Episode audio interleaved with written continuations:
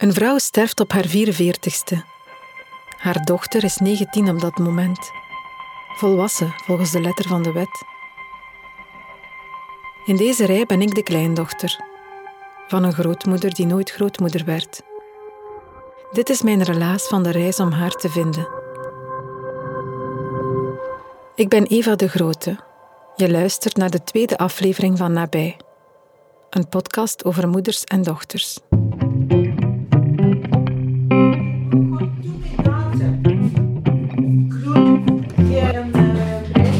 Ik ben op bezoek bij mijn ouders in Brakel.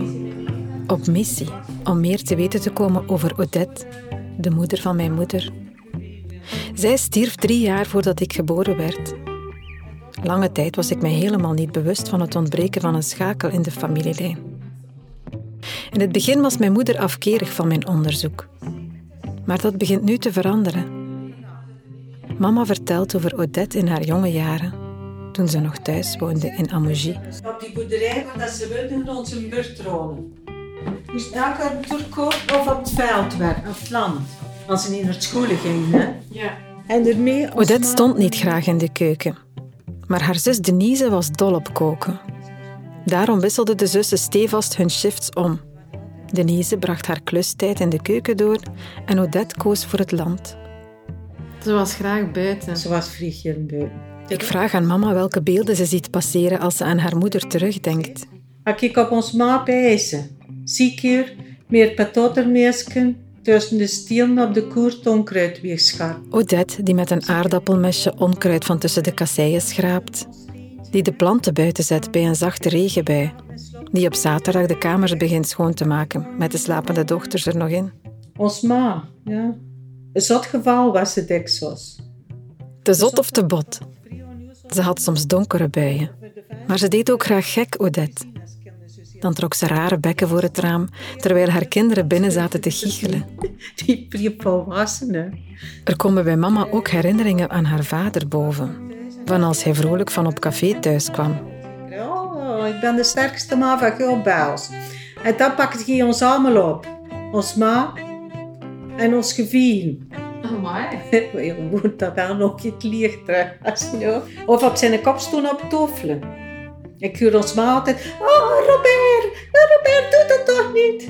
Het beeld dat mama schept van mijn grootvader staat in contrast met de Norse man die ik mij herinner.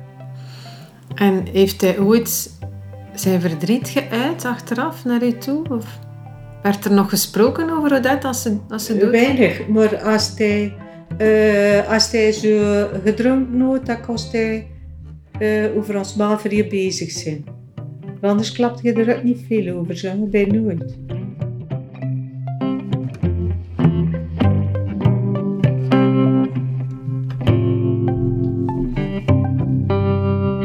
Wie vaak ter sprake komt in de verhalen is tante Denise, kortweg tante Nies genoemd. Zij was de tweelingzus van Odette. Tante Nies was de sterke feitelijk van de tweeën. En die ving de zuster altijd op. Hè. Ons ma telefoneerde elke dag naar haar zuster.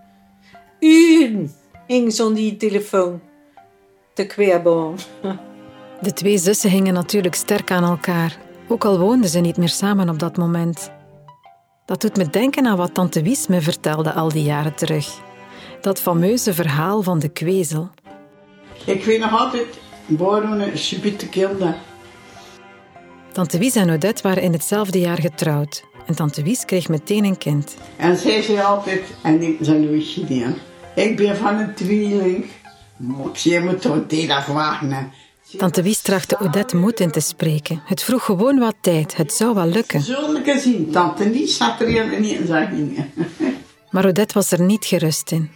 In die tijd heerste er het bijgeloof dat er bij een meisjestweeling altijd één van de twee onvruchtbaar was: de kwezel. Denise, de tweelingzus van Odette, was blijkbaar altijd in blozende en blakende toestand. Odette ging er dan ook vanuit dat zij wel degene zou zijn die de kwezel was. En wat gebeurde er? Odette geraakte effectief niet zwanger. Er ging een jaar voorbij. Odette sloot zich op. De rolluiken bleven naar beneden. Hij stond niet meer open. Tante Wies probeerde Odette uit bed en aan tafel te krijgen. Maar Odette kwam niet meer uit bed. Alleen zo die een depressie. Odette zakte in een diepe put. Nu denkt tante Wies dat het een depressie was. Toen werden die termen nog niet gebruikt. Uiteindelijk nam tante Wies Odette mee naar een gynaecoloog. Het probleem bleek een gekantelde baarmoeder en was te verhelpen. Niet veel later was tante Wies in verwachting van haar tweede kind. Maar ze durfde het niet op te biechten aan Odette. En dan ik kwam ze thuis en zo bij de dokter wist. Hij je intuïtie, zei ze. Ah, ik zie je kuk. Tante Wies en Odette bleken alle twee zwanger. En negen maanden later werd mijn moeder geboren en haar nichtje Monique. Intussen in Amougie raakte Denise ervan overtuigd dat zij dan wel de kwezel van de twee moest zijn. Ze was getrouwd intussen. De huwelijksjaren verstreken, maar er kwam geen kind. Op een zeker moment kwam de man van Denise te overlijden en een klein jaar later huwde ze opnieuw. Ze was dan al begin veertig. Binnen de paar maanden was ze zwanger. Françoise werd geboren. Françoise, een nicht van mijn moeder. Ik heb haar nooit ontmoet, maar zij zou wel eens een bijzondere getuige kunnen zijn. Haar moeder Denise heeft nog vele jaren na Odette geleefd. Ze moet toch wel over haar tweelingzus verteld hebben aan haar dochter. Ik schrijf haar een mail. Chère Françoise, je suis la fille de Maggie. Je vous contacte pour savoir plus sur la mère de ma mère. Groot is mijn opwinding als ik de dag erna al een bericht van haar in mijn mailbox vind. Het is grappig, haar Nederlands is een beetje zoals mijn Frans. Goedenavond, Eva. Ik lees u met veel plezier. Ik zend u enkele foto's en doodberichten dat mijn moeder in haar Bijbel hield. Ze vertelt een paar anekdotes over haar moeder en Odette. Bijvoorbeeld van het internaat. Normaal gezien moesten alle meisjes in aparte chambrettes slapen. Daar werd streng op toegezien. Alleen voor Odette en Denise werd een uitzondering gemaakt. Zij mochten van de nonnen samen in één bed slapen. In de bijlage van de mail zitten twee overlijdensberichten. Van Odette en van Luc, haar zoon. Ik kijk in de ogen van een jonge man met sproeten en een melancholische blik. Het doodsbericht doet het relaas van zijn laatste dag. Het grijpt mij enorm aan om het te lezen. Een nieuwe zonnige blijde zondagmorgen was aangebroken. Nauwgezet, zorgzaam en vroom, na het eerste werk volbracht te hebben, toog hij iedere zondag, zoals hij van zijn doodbrave moeder geleerd had, naar de vroegmis. Dan vliegensvlug naar huis en met zijn jong gemoed vol werklust en dienstvaardigheid naar den bos te reist, met zijn opgespaarde bromfiets naar het bedrijf van Willy Maton, waar hij zo graag heen ging om een handje toe te steken en zijn goede diensten te bewijzen. Onderweg werd hij verrast door de onverbiddelijke dood die op zoveel hoeken en kanten het leven beloert, van jong en oud langs onze wegen. Omstaanders en vader stonden er als versteend bij, roerloos en pijnlijk getroffen. In die doodse stilte weer klonk de akelige roep: Mijn Luxke is dood. Hij begon zijn levenstaak te opbraken op 30 januari 1954. En aan de genegenheid van de zijnen werd hij ontnomen door een smartelijk ongeval te opbraken op 5 september 1971 om bij zijn geliefde moeder opgenomen te worden in de heerlijkheid van de Vader.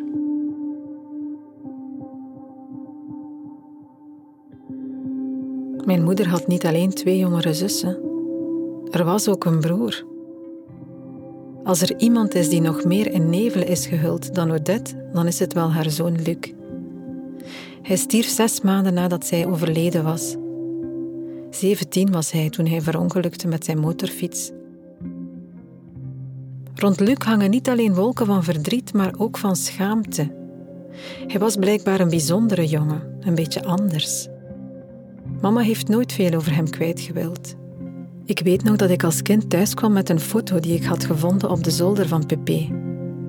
Wie is die jongen? vroeg ik. Papa antwoordde in mama's plaats. Dat was de broer van haar moeder. Daar moest ik het mee doen. Ook vandaag spreekt mama er niet graag over. Ik ga aankloppen bij haar jongere zus, Linda. Wat, wat pakte van ah, thee van... Uh... gember, ja. Tante Linda vertelt over haar bezigheden van de voorbije week en over haar huisdieren. We zijn al gauw een half uur aan het babbelen. Die is er vrije bang van. Want ze zit nou mee... mee maar, ja, ik ben hier weer aan het vertellen om uh, het eigenlijke onderwerp te ontvluchten. Ja, ja, ja, Ik begin over Luc. Uit het gesprek met tante Wisa en onkel Raphaël kan ik mij herinneren dat het woord achterlijk was gevallen. Ik ben natuurlijk ook gewoon curieus van wat was er dan zo gezegd met hem? Ja, misschien had hij dyslexie of misschien had hij ook een vorm van autisme. Misschien was dat zoiets. En dat was vroeger precies zo'n containerterm, achterlijk waar dat die maar allemaal werden ingeschoven. Denkt hij dat hij minder begaafd was? Hij stotterde als hij heel klein was. Maar dat is er dan uitgegroeid. Zo. Hij miste zijn start in het lager onderwijs.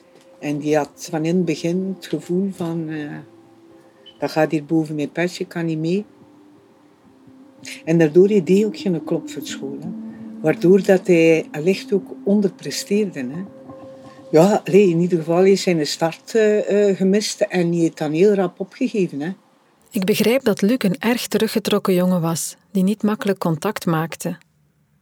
Ik vraag aan tante Linda of er een bepaalde scène uit hun opgroeien is die haar ergens bijgebleven. En ze vertelt over een zomerse namiddag bij de beek. In de zomer speelden we altijd in de beken. We maakten een dijk, zodanig dat we meer water hadden. En we speelden door in het water. Hè. En zo wij, kletsten erin. Hè. En ik weet nog heel goed, Luc had een autoband, had dus een, een binnenband. En hij, met alles aan, kousen en schoen, zat hij op die band en zo op dat water.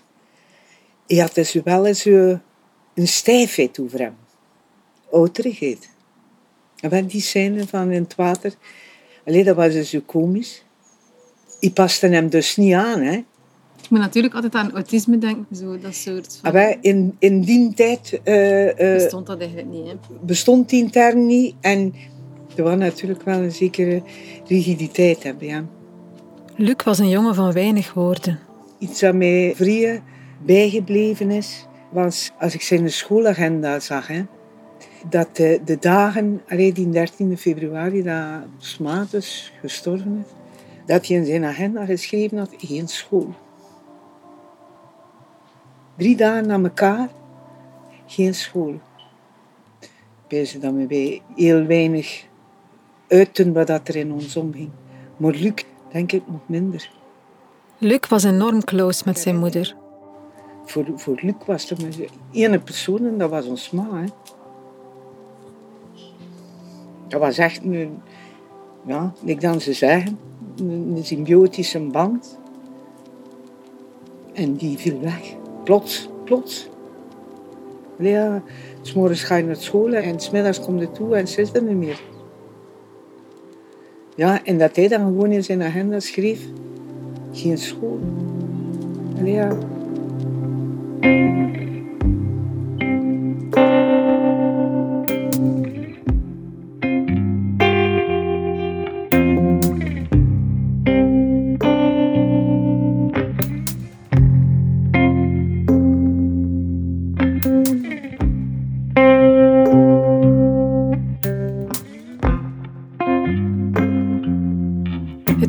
Tante Linda blijft enorm aan mijn ribben plakken. Het verhaal van Odette is verstrengeld met dat van Luc. Een paar dagen later ben ik op bezoek in Brakel bij mijn ouders. Ik snij het onderwerp van Luc aan. En het wordt al snel een emotioneel gesprek. Uh, Guido, ik heb 20 jaar of 30 jaar probeer niet op ons ma van zo'n Luc probeer te pijzen. Dat ik pijzen oh. Ik krijg voor het eerst allerlei dingen over Luc te horen van mijn moeder. Ze beaamt de symbiotische band tussen hem en Odette. Zo zaten ze blijkbaar altijd samen op één stoel. Niet op elkaar schoot, maar elk met een bil op dezelfde stoel. Dat, jij, uh, ja, dat ze zij hem verzorgden en, en beschermden. En hij Ze verzorgden elkaar, Luc en Odette. Op zondag kregen de kinderen elk een paar centen. Mama en haar zussen haasten zich om er snoep mee te gaan kopen en om dat snel op te eten. Maar Luc die kocht een groot stuk chocolade met zijn geld, om het rechtstreeks naar zijn moeder te brengen. Het verhaal van Luc laat mij niet los. Ik zou zo graag met iemand praten, een leeftijdsgenoot, iemand die hem kende uit die tijd. Ook mijn ouders zijn nu heel erg met het verleden bezig. En een paar dagen later krijg ik mijn vader aan de lijn. Zij gisteren doe met mijn velo en ik pas door een slieper. En uh, die zus zijn vuilbak buiten zet. Ja? Den dien, den dien uh, waar hij meer keren dan ook voor zijn deur gestoken heeft, meer uh, kampement door. Ja? Dat boontje, daar Slieper is de man voor wiens deur we parkeerden dat jaar dat we kampeerden in de streek. De man die zei, zeide jij een kleindochter van Odette? Blijkbaar is zijn moeder nog rundertransporten gedoe voor Pepe. Papa heeft hem aangesproken met de vraag of hij dan ook Luc nog heeft gekend. Dat, dat, dat moet hij ook Luc de Wolf nog kennen, die, die zijn zoon die verongelukt is op zijn 17 jaar. Papa heeft zijn telefoonnummer gevraagd zodat ik hem kan opbellen. Maar hoe moet ik hem aanspreken? Misschien is dat wel delicaat. Misschien is Slieper een bijnaam of zo. Of sleepte zijn vader met zijn been of was het een scheldnaam? Gelukkig weet papa de echte voornaam van de man ook te pakken te krijgen.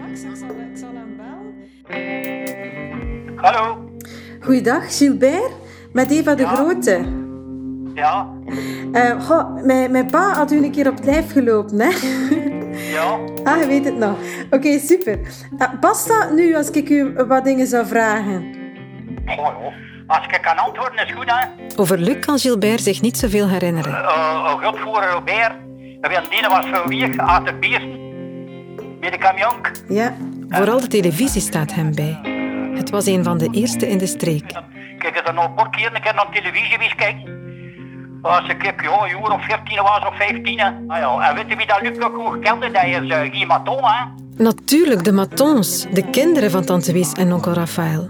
Ik ken ze niet persoonlijk, maar die groeiden op met mama en haar broer en zussen. Ik zal ze opbellen. Maar eerst kan ik het niet laten om toch nog naar iets anders te informeren. Toch op de Riebeek, hè? Nog iets anders. In de, in de volksmond spreken ze altijd over slieper als ze het over u Ja. hebben. Is Ja, dat... ja. Hoe komt dat van En wat dat noemt die 500 jaar oud is. Dat was van vroeger van een scherenslijper. Och, Wij voerden zijn grot voorover. over- Slieper, de scharenslijper dus. Die rond ging verschieren naar meisjes te slijpen. allee. Allee, maar dikke merci voor uw tijd. En Als je, eh, geen- als je geen van de zomer gaat zitten, dan bezit buiten moet je gaan een keer komen omsteken zijn zo'n tijd, hè. Komen, eh. Kom maar eens ontsteken, zegt hij. Wat grappig geformuleerd.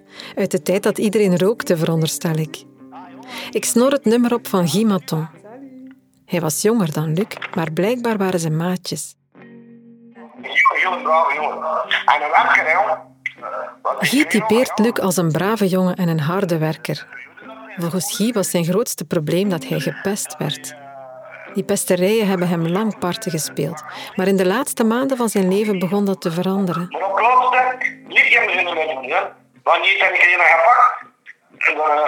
Gegeven.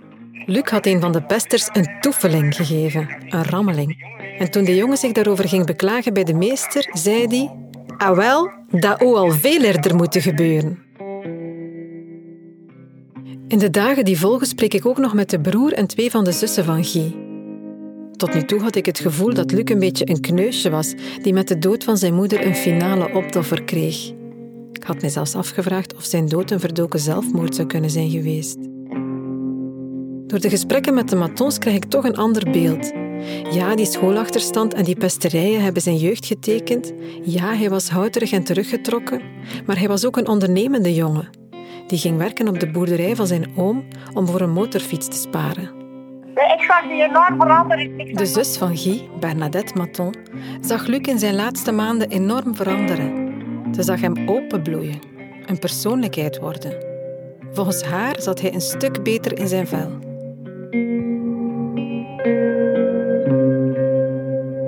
Zoek die ene foto op die ik heb van Luc.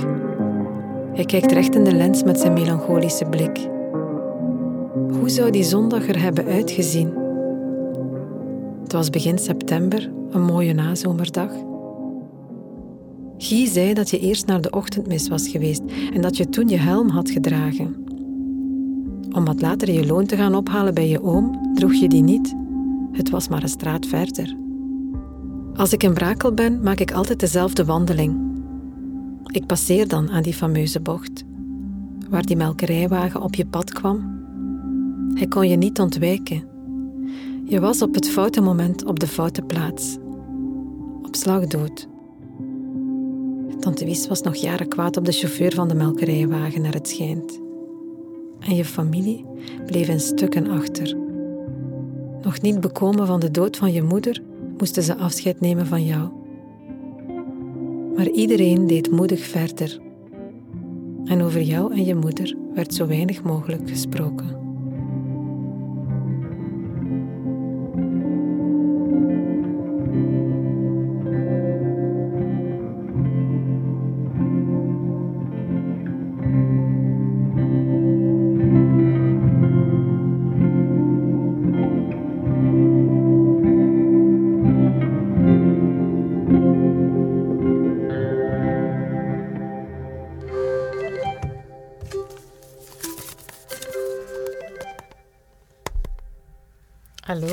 Het is begin december als ik mijn moeder aan de lijn krijg in een geschrokken toestand.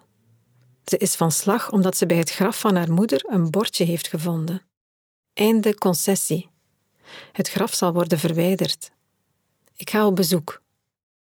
Ik wou er vrij van doen dat me een keer besefte dat ons maat 50 jaar dood is, nu in februari, omdat er door een papier onder een grafsteen stond van, eh, dat de concessie verliep.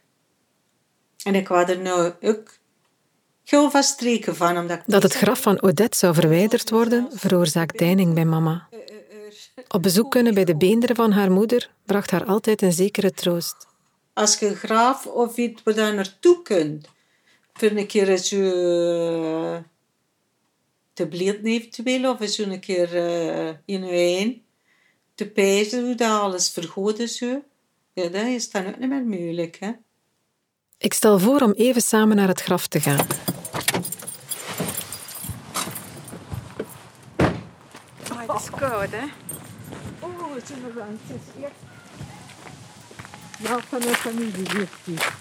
Kijk, dat is de graaf is Cyril de Wolf en Maria Verlieu. Dat is met Mimi en Pipi, hè.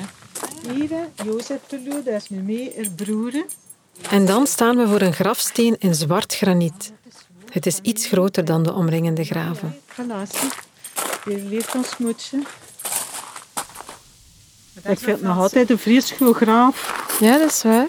Hè? Het ziet er nog zo oud te zijn. Odette 1926, 1971 en Luc 1954, 1971. Weet je wie dat er dat graaf doet placeren heeft? Ons Maaiers haar tweelingzuster. Echt? Die heeft dat voor haar gekocht. Oh, mooi. Ja, die zal ook nogal verdriet gehad hebben. Ah, joh, ze. Ja. Denise kocht een grafsteen voor haar tweelingzus. Een dubbelgraf, vanuit het idee dat Pepe bij Odette zou komen te liggen. Maar het werd Luc. Ja, ik ben ook blij dat ons Luc bij ons maar ligt. Terug in de auto vertelt mijn moeder dat er nog iemand is die mogelijk wel dingen kan vertellen over het verleden. De jongste broer van Pepe, nonkel Paul. Hij is de enige die vandaag nog in leven is. Het was ook op zijn stukje land, waar hij ooit bij je hield, dat we die ene zomer kampeerden. Hallo, dag Eva. Wat nieuws? Nonkel Paul begint meteen honderd uit over zijn broer te vertellen. Ik heb Pepe vooral gekend als een gesloten, wat Norse man. Nonkel Paul verzekert mij dat dat niet zijn inborst was. Ik was eh, in onmin geraakt met mijn ouders. En het eerste wat hij deed, zegt ik kom jij bij ons wonen. Hè. Paul zat in nood en zijn broer nam hem prompt in huis en in dienst als vrachtwagenchauffeur. Dat was eigenlijk een goed zak. Hè. Iedereen kon er bij hem. Als er een van zijn cliënten niet echt kon betalen, dan werd dat eh, uitgesteld. En hoe herinnert hij zich Odette? Zij was eh, danig verliefd op mijn broer. Zij, zij was eh, vrij verlegen. Hè. Verliefd en verlegen. Paul schrijft die verlegenheid voor een deel toe aan het feit dat Odette in een Franstalige omgeving was opgegroeid. Als je met tien man bij elkaar was, dan Odette deed nooit de moeite om in gesprek te geraken. Hè. Ik ben nu al een tijd op onderzoek. Odette is een beetje zichtbaar geworden doorheen de plooien van de tijd. Toch blijft ze voor een stuk ongrijpbaar. Vijftig jaar geleden liep ze rond op de grond waar ik later zou opgroeien.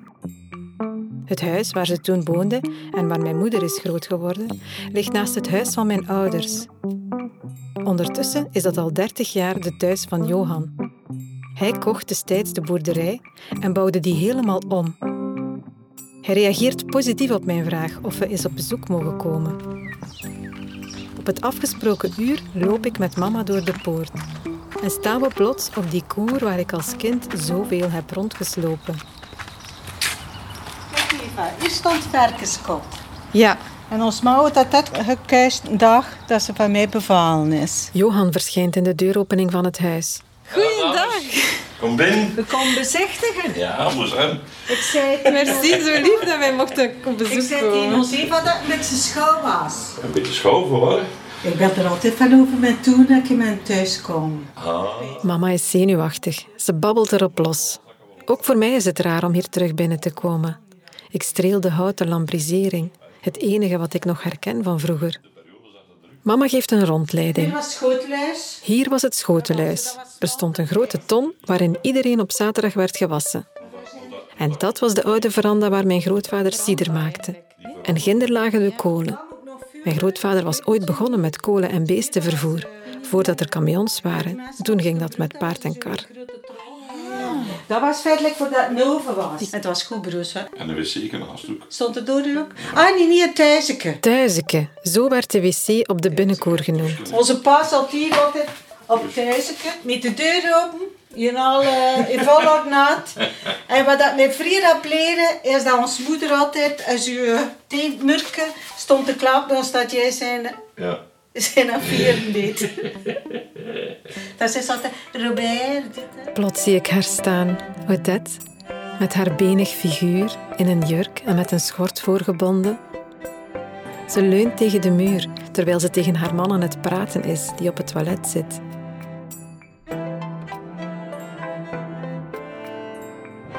We keren terug naar het hoofdhuis. En hier is ze storm. Hier. Hoe ze doet in het bed. hè. En het nevens was kommer van mijn broer. Omdat een die een slopwand nodig had. Daarmee die moest niet boven slopen. Hier is Odette een halve eeuw geleden gestorven. Ze lag opgerold bij het voeteinde van het bed. Nu is het een studeerkamer. Mama loopt snel door. En heeft de trap. Ah, ja, ja, ja, ja. Is het dezelfde trap? Het is juist dezelfde trap. Maar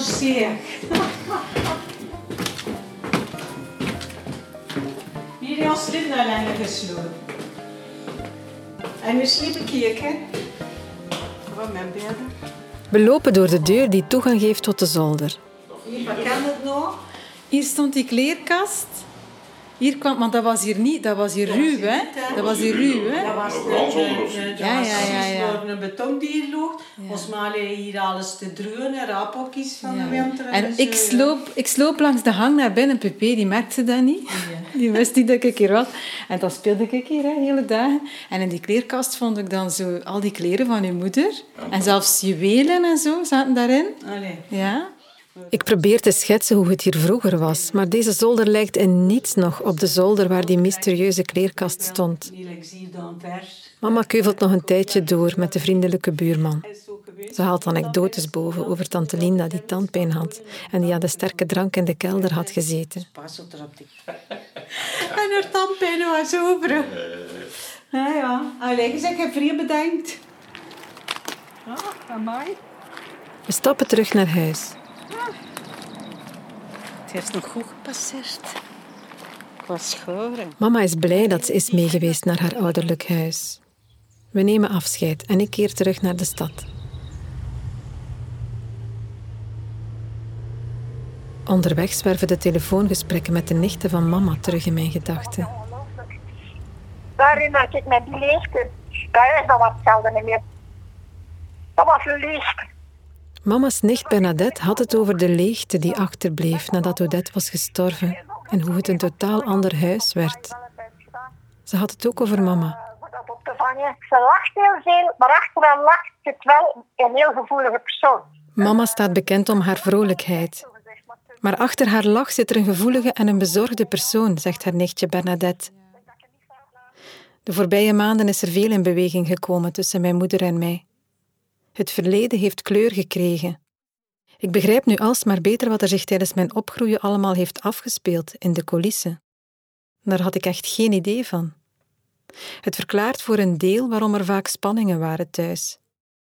Vooral tussen mijn moeder en mij waren er veel conflicten toen ik opgroeide. We denken daar liever niet te veel aan terug. Toch zou het volgens mij niet slecht zijn als we die dingen ook eens op tafel durven leggen.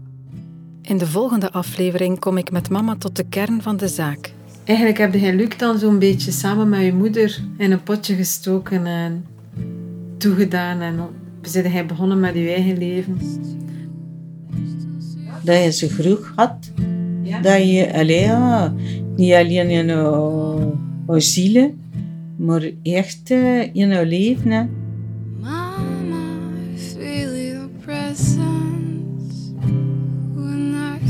Dit was de tweede aflevering van Nabij, een podcast over moeders en dochters. Nabij is een productie van Selkie, de audiomakerij van Ruben Nachtergalen en Eva de Grote. Selkie is een deel van het podcastnetwerk Luister. Je hoorde Aiko Nachtergalen op cello. Eva Moeraert is eindredacteur. Het eindlied is gemaakt door Smila Nachtergalen en is ingezongen door haar en haar zus Aiko. Het brusk wegvallen van iemand in de familielijn is ook het vertrekpunt in mijn nieuwe roman Grond. Over wortels en hoe ze je ankeren. Meer daarover op evadegrote.be.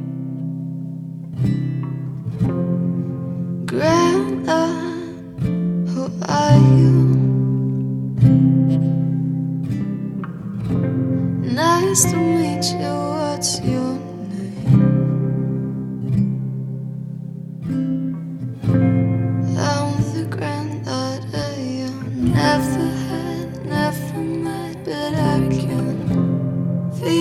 goodbye